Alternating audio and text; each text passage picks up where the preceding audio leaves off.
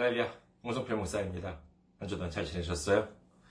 저는 현재 일본 음, 군마현에 있는 이카호 중앙교회를 섬기고 있습니다. 저희 교회 홈페이지를 알려드리겠습니다. www.ikahochurch.com이 되겠습니다. www.ikahochurch.com 저희 교회 홈페이지로 오시면은 저희 교회에 대한 안내 말씀 음, 그리고 주일 설교 말씀을 들으실 수가 있습니다. 그리고 교회에 대한 안내 아, 메일 주소 드리겠습니다. 아, 교회 메일 주소 이카호처치 골뱅이 gmail.com이 되겠습니다. 이 메일로 보내주시면 제가 언제든지 예, 직접 받아볼 수가 있습니다. 그리고 선교 후원으로 섬겨주실 분들을 위해서 안내 말씀 드립니다. 한국의 KB 국민은행 계좌입니다. 079-21-0736-251가 되겠습니다. KB 국민은행, 국민은행 079-21-0736-251이고요. 그 다음에 해외에 계신 분, 일본이나 해외에 계신 분들께 안내 말씀드리겠습니다. 일본의 은행이에요. 군마은행입니다. 저희 교회가 있는 지역은행이죠. 군마은행 지점번호가 190, 계좌번호가 1992256이 되겠습니다.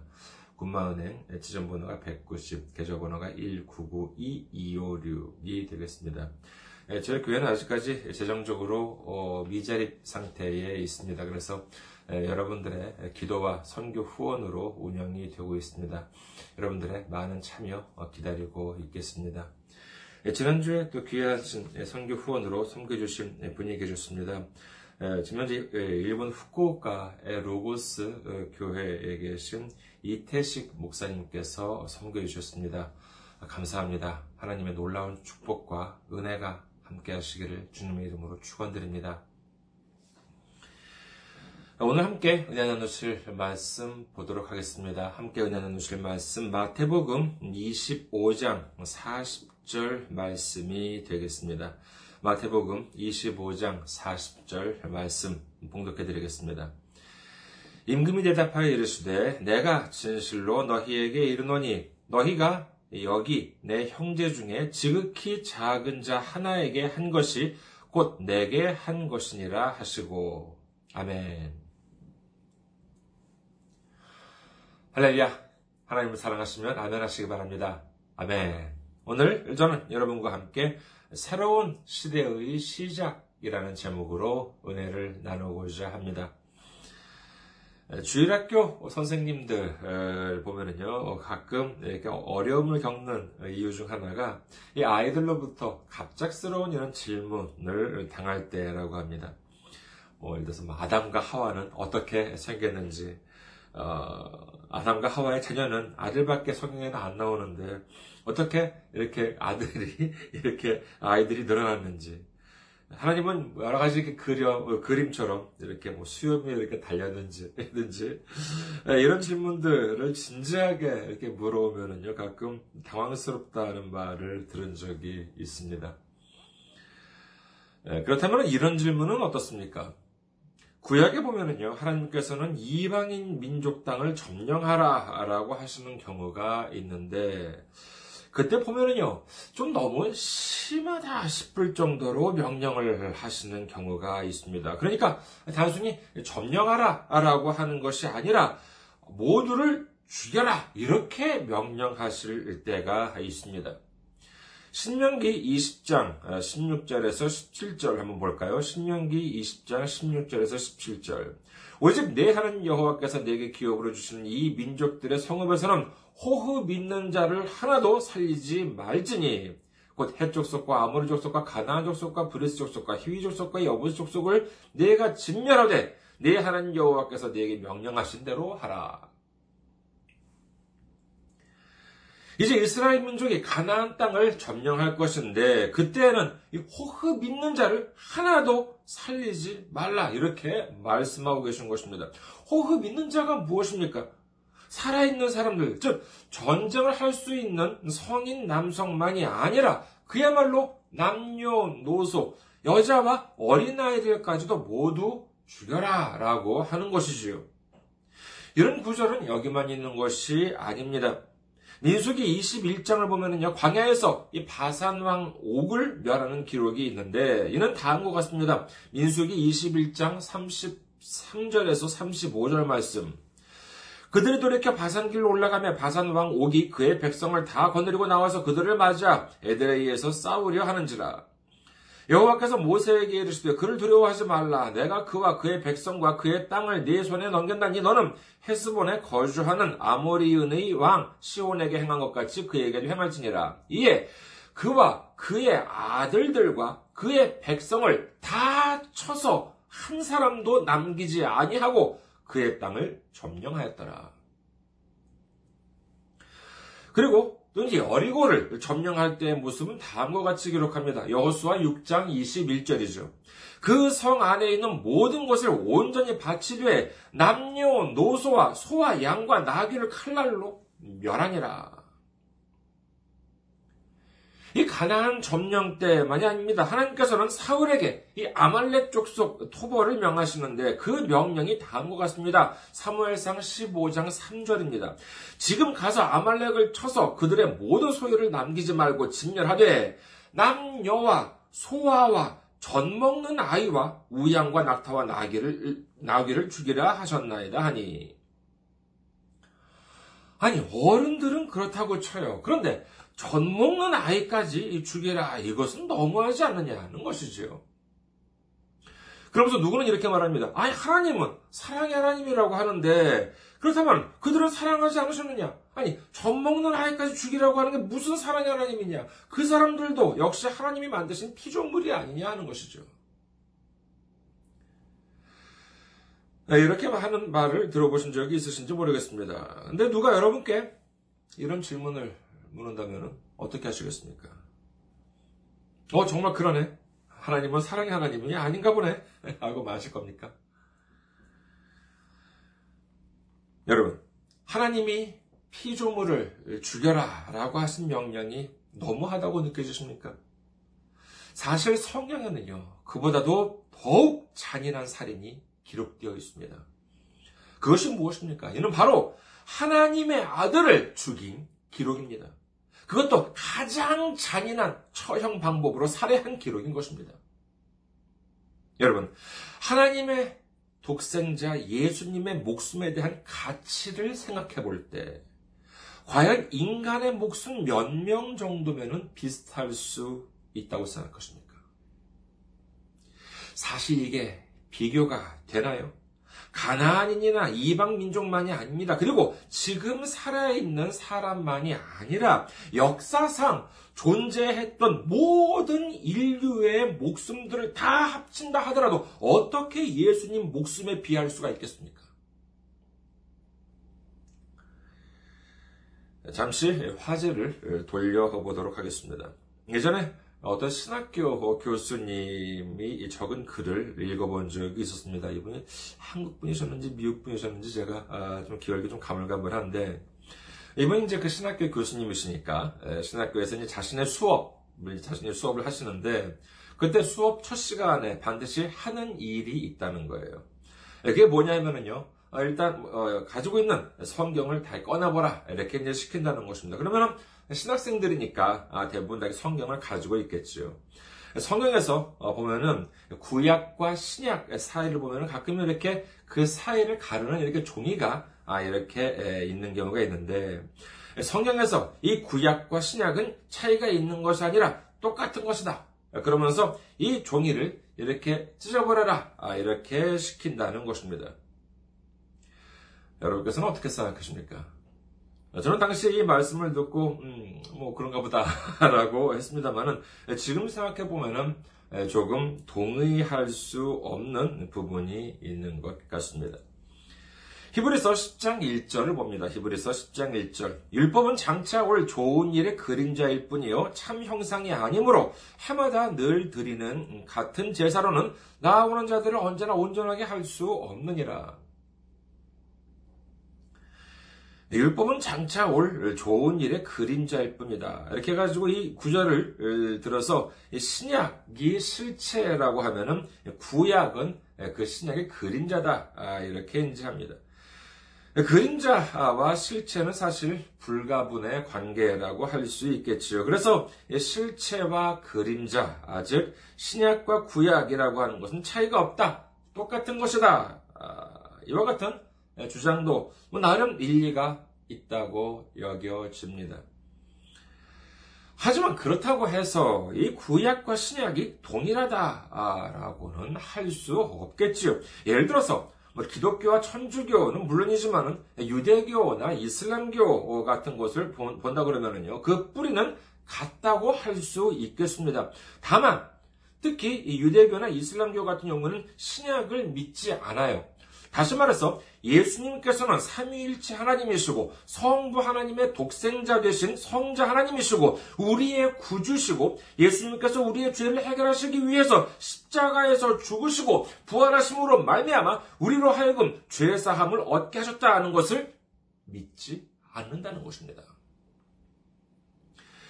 여기서 모든 잘못들이 시작됩니다. 지난 4월 21일 부활절에서 이 스리랑카, 아, 부활절에 스리랑카에서 동시다발 테러가 발생했습니다. 이로 인해서 일본인 여성을 포함한 253명이 사망하고 약 500명이 부상을 입었다는 슬픈 소식이 전해져 왔습니다.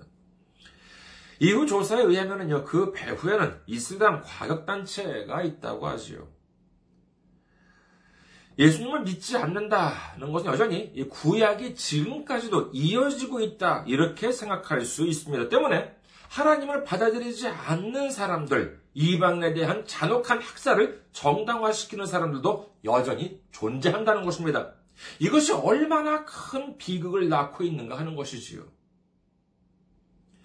우리는 십자가 달려 죽으신 예수님을 믿습니다. 물론 예수님께서는 우리의 죄 때문에 죽으셨습니다. 그렇다면 예수님은 누구에 의해 죽으셨습니까?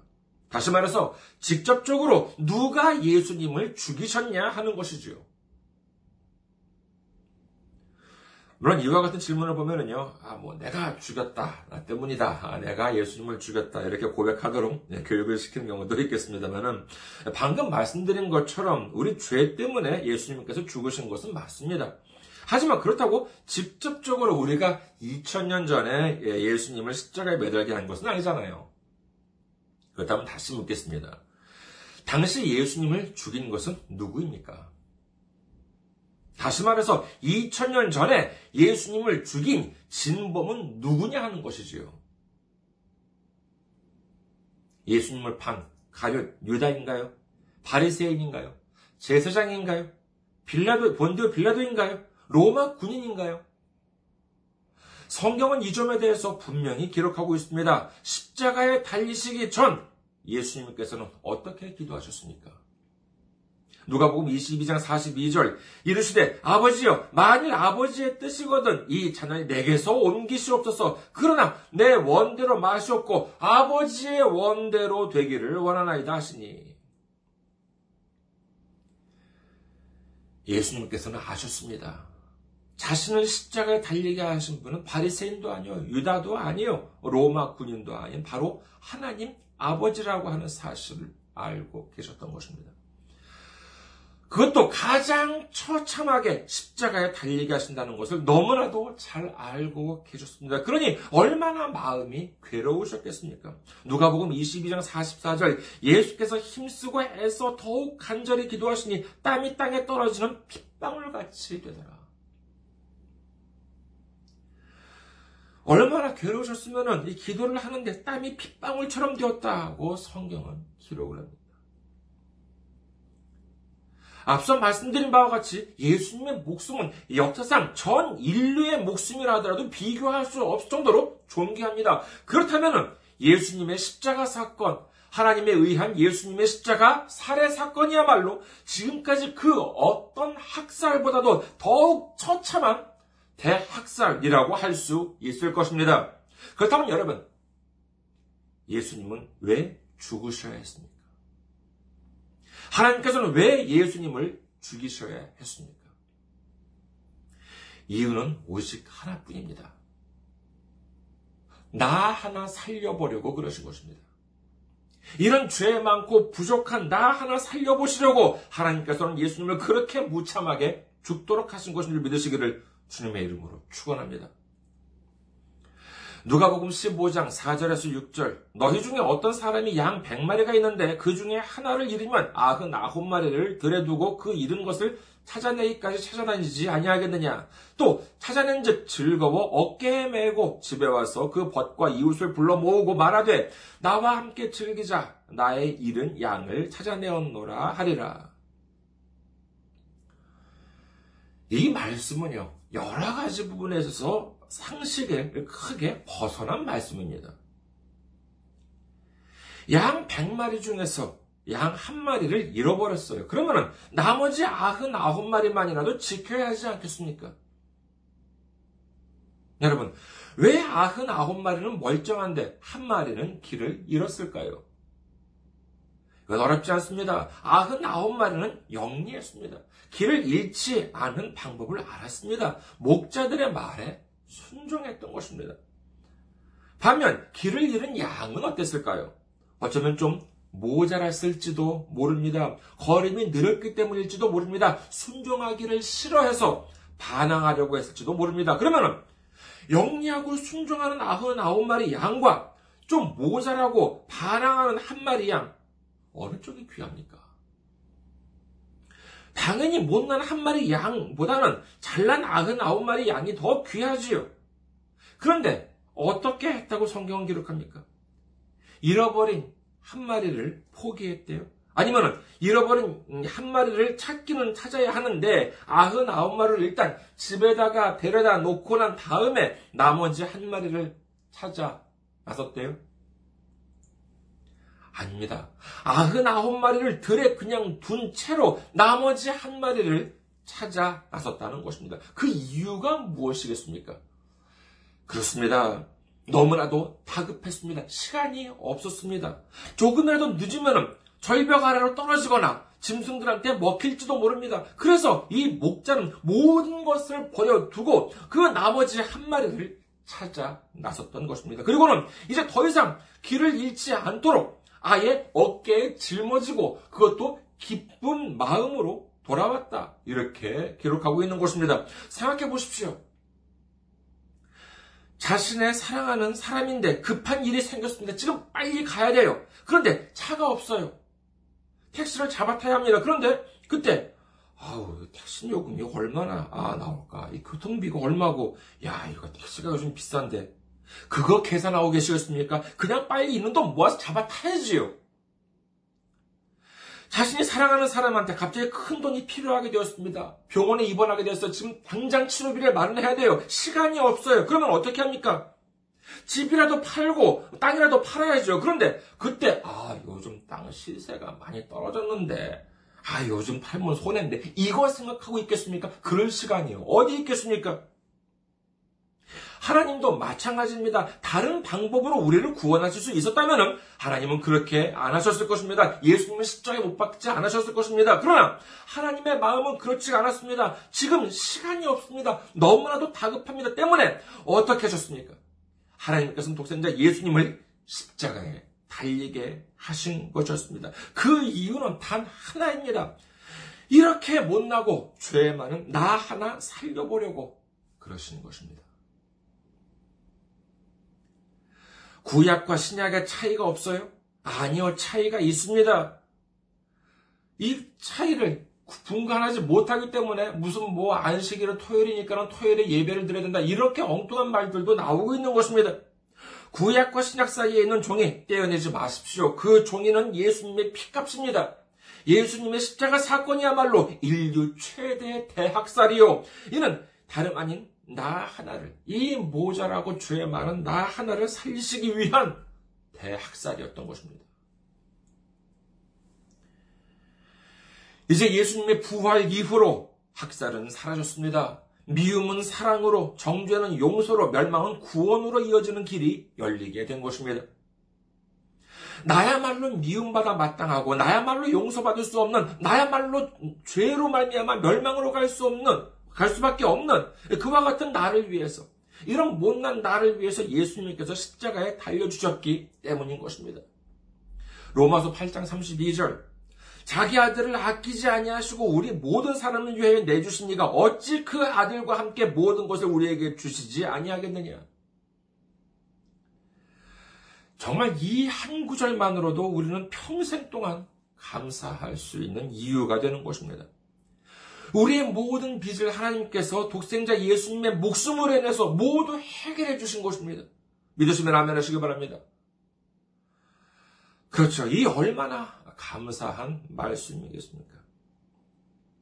그렇다면 우리는 어떻게 해야겠습니까? 아, 이제 나는 구원받았어. 나는 죄사함 받았어. 그렇게 기뻐하고 끝인가요? 여러분, 우리는 반드시 알아야 합니다. 구약에서 피비린내 나는 학살이 예수님의 십자가 사건으로 말미암아 막을 내리고 이제 새로운 시대, 미움과 정죄와 멸망에 사라졌음에도 불구하고 우리는 여전히 우리 스스로 학살을 되풀이하고 있습니다. 이는 바로 우리 자신 이야기입니다. 아닌 것 같으십니까? 오늘 말씀을 다시 한번 보시겠습니다. 마태복음 25장 40절. 임금이 대답하여 이르시되 내가 진실로 너희에게 이르노니 너희가 여기 내 형제 중에 지극히 작은 자 하나에게 한 것이 곧 내게 한 것이니라 하시고 그럼 마태복음 18장 6절을 보시겠습니다. 마태복음 18장 6절. 누구든지 나를 믿는 이 작은 자 중 하나를 실족하게 하면 차라리 연자 맷돌이 그 목에 달려서 깊은 바다에 빠뜨려지는 것이 나으니라. 우리보다 잘난 사람들, 우리보다 강한 사람들한테 우리가 상처를 입힐 수는 없습니다. 우리가 상처를 주고 우리가 괴롭힘을 주는 사람들은 모두가 우리보다 약한 사람들, 우리보다 힘이 없는 사람들입니다. 하지만 예수님은 말씀하십니다. 그런 사람들을 실족하게 만드는 일, 그런 사람들에게 아픔을 주는 일은 그 사람들을 무참하게 살해하는 일이나 마찬가지다. 이렇게 예수님께서는 말씀하고 계십니다. 그런데 오늘 말씀에 뭐라고요? 예, 내 주위에, 네 주위에 그렇게 힘이 없고, 네 주위에 그렇게 약한 사람이 바로 예수님이다. 이렇게 말씀하고 계신 것입니다. 이것이 얼마나 놀라운 말씀입니까? 사실 저도 마찬가지입니다. 우리가 지금까지 살아오면서 되돌아보면은요, 얼마나 많은 사람들한테 상처를 주었을까라고 하는 생각을 하면은요, 자다가도 정말 벌떡 일어나게 됩니다. 정말 끔찍할 때가 있습니다. 잠시 성경을 살펴보겠습니다. 성경에 보면은요, 하나님은 우리의 방패다. 이런 기록이 많이 있습니다. 시편만 볼까요? 시편을 보면은요, 33편 어, 20절. 우리 영혼이 여호와를 바라며 그는 우리의 도움과 방패시로다. 시편 120, 115편 9절, 10편 115편 9절, 이스라엘아 여호와를 의지하라. 그는 너희의 도움이시오 너희의 방패시로다. 10편 119편 114절, 주는 나의 은신처요 방패시라. 내가 주의 말씀을 바라나이다. 여러분, 방패라고 하는 것이 무엇입니까? 내가 맞을 칼을 대신 맞아주고, 내가 맞을 총을 대신 맞아주심으로 인해서 나를 보호하는 것, 그것이 이 방패 아니겠습니까? 이사야 53장 5절. 그가 찔림은 우리의 허물 때문이요. 그가 상함은 우리의 죄악 때문이라. 그가 징계를 받음으로 우리는 평화를 누리고 그가 채찍에 맞음으로 우리는 나음을 받았도다. 맞습니다. 예수님은 우리를 대신해서 채찍에 맞으셨고, 우리를 대신해서 징계를 받으셨습니다. 진정으로 우리의 방패 되신 분이십니다. 하지만, 과연 우리는 기뻐하기만 하면 되는 것일까요? 우리가 채찍으로 때린 적은 없습니까? 우리가 다른 사람을 아프게 한 적은 없습니까? 그렇지 않습니다. 우리는 어쩌면 지금까지도 우리 이웃을 향해 셀 수 없이 많은 공격을 해왔는지도 모릅니다. 주님은 우리를 위한 방패이기도 하지만 우리 이웃을 위한 방패이기도 하십니다. 문득 이런 생각을 해 보았습니다. 우리가 천국에 가서 예수님을 만났을 때 예수님 얼굴이 막 여기저기가 막 멍이 들고 막 피멍이 들고 상처가 나 있어요. 아니 주님 왜 이렇게 상처가 많이 나셨습니까? 그러자 예수님께서 말씀하십니다. 네가 맞을 돌멩이나 칼이나 총알로부터 너를 지키기 위해서 내가 대신 맞았기 때문이다. 내가 너의 방패가 되어서 네가 맞을 돌멩이를 내가 먼저 맞고 네가 맞을 칼이나 총알을 내가 먼저 맞았기 때문이란다. 그런데 예수님이 이렇게 돌아서자 예수님 등 뒤에도 수없이 많은 상처가 나 있습니다. 그래서 아 예수님 왜 예수님은 등 뒤에까지 이렇게 상처가 많이 나 있습니까? 그러자 예수님께서 말씀하십니다. 네가 던진 돌멩이나 칼이나 총알로부터 네 이웃을 지키기 위해서 내가 대신 맞았기 때문이다. 내가 네 이웃의 방패가 되어서 네가 던진 돌멩이를 내가 먼저 맞고 네가 공격한 칼이나 총알을 내가 먼저 맞았기 때문이란다. 만약에 예수님께서 그렇게 말씀하시면 어떠시겠습니까? 우리는 이제 학살을 종식시켜야 합니다. 우리 힘으로가 아닙니다. 예수님의 십자가 앞에 모든 미움과 정죄라고 하는 공격의 무기를 내려놓아야 합니다. 그래야지만 진정한 주님의 사랑을 전할 수가 있는 것입니다. 지금 일본은 이제 연호가 바뀐다고 하죠. 2019년 4월로 이제 헤이세가 끝나고 다음 달부터 2019년 5월부터는 뭐 레이바가 시작된다고 해가지고 무슨 뭐 새 시대가 열린다 뭐 이렇게 사람들은 막 이렇게 여기저기서 얘기하고 있습니다. 하지만은 이 연어가 바뀐다는 것이 문제가 아니죠. 그게 우리의 인생에 있어서 아무리 일본에 살고 있다고 한다 하지만은 무엇이 중요하겠습니까? 우리 자신에게 있어서는 무엇보다도 예수님으로 말미암아 새로운 시대가 열려야 하는 것입니다. 그렇다면 언제 열려야 할까요? 그렇습니다. 바로 당장 지금부터 열려야 하는 것입니다. 미움이 아닌 사랑으로 정죄가 아닌 용서로 말미암아 열려야 하는 것입니다. 베드로전서 2장 24절에서 25절 친히 나무에 달려 그 몸으로 우리 죄를 담당하셨으니 이는 우리로 죄에 대하여 죽고 의에 대하여 살게 하려 하십니다. 그가 채찍에 맞음으로 너희는 나음을 얻었나니 너희가 전에는 양과 같이 길을 잃었더니 이제는 너희 영혼의 목자와 감독 되신 이에게 돌아왔느니라. 우리 모두 우리를 살리신 예수님의 십자가를 깨닫고 길 잃은 우리를 찾아와 주신 예수님께 감사드림으로 말미암아 바로 이 순간부터 새로운 시대를 열고 우리 이웃에게 예수님의 사랑, 예수님께서 십자가로 보여주신 사랑을 널리 전하는 우리 모두가 되시기를 주님의 이름으로 축원합니다. 감사합니다. 항상 승리하시고 건강한 모습으로 다음 주에 뵙겠습니다.